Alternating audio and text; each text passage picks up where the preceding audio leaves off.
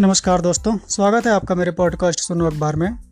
आज की खबर एक बहुत ही चमत्कारी आविष्कार से है। क्या आप कल्पना कर सकते हैं कि दुनिया छोड़ चुके अपनों से बातें करने का एहसास मिले या उनसे आप सलाह भी ले सकें? अगर कभी आप ऐसी कल्पना करते हैं तो इसे हकीकत कर दिखाया है माइक्रोसॉफ्ट ने एक चैट बॉट का आविष्कार करके। पिछले महीने एक कंपनी ने इसका पेमेंट पेटेंट कराया है और ये आइडिया कंपनी को मिला अमेरिका की चर्चित टीवी सीरीज़ ब्लैक मिरर से।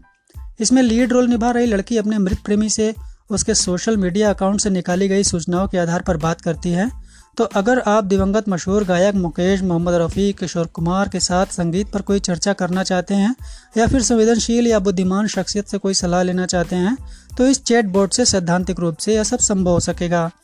इस पेटेंट दस्तावेज़ के अनुसार जिस दिवंगत व्यक्ति या कहें कि आत्मा से आप बात करना चाहते हैं या सलाह लेना चाहते हैं तो उससे ताल्लुक़ रखने वाला सारा सोशल डेटा जैसे उनके photo social media post message voice data या उनके लिखे हुए सारे पत्र उनके आधार पर चैटबॉट उनका व्यक्तित्व अपना लेगा और उन्हीं के अंदाज में आपके सवालों का जवाब देगा। इसके अलावा चैटबॉट में कुछ टूल्स का उपयोग करके दिवंगत व्यक्तियों को 2D या 3D इमेज के साथ फेशियल रिकग्निशन एल्गोरिथम का इस्तेमाल भी आसानी से कर सकेंगे। यानी एआई आधारित चैटबॉट से बात करते समय आपको हर पल यह एहसास होगा कि आप उनके करीब हैं। और अब बात कर लेते हैं खेलों की।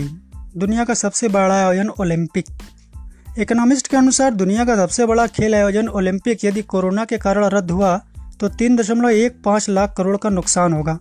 जापान में लिए गए पब्लिक ओपिनियन पोल के अनुसार 80 फ़ीसदी से ज़्यादा जापानी लोग चाहते हैं कि आयोजन या तो टाल दिया जाए या फिर रद्द कर दिया जाए।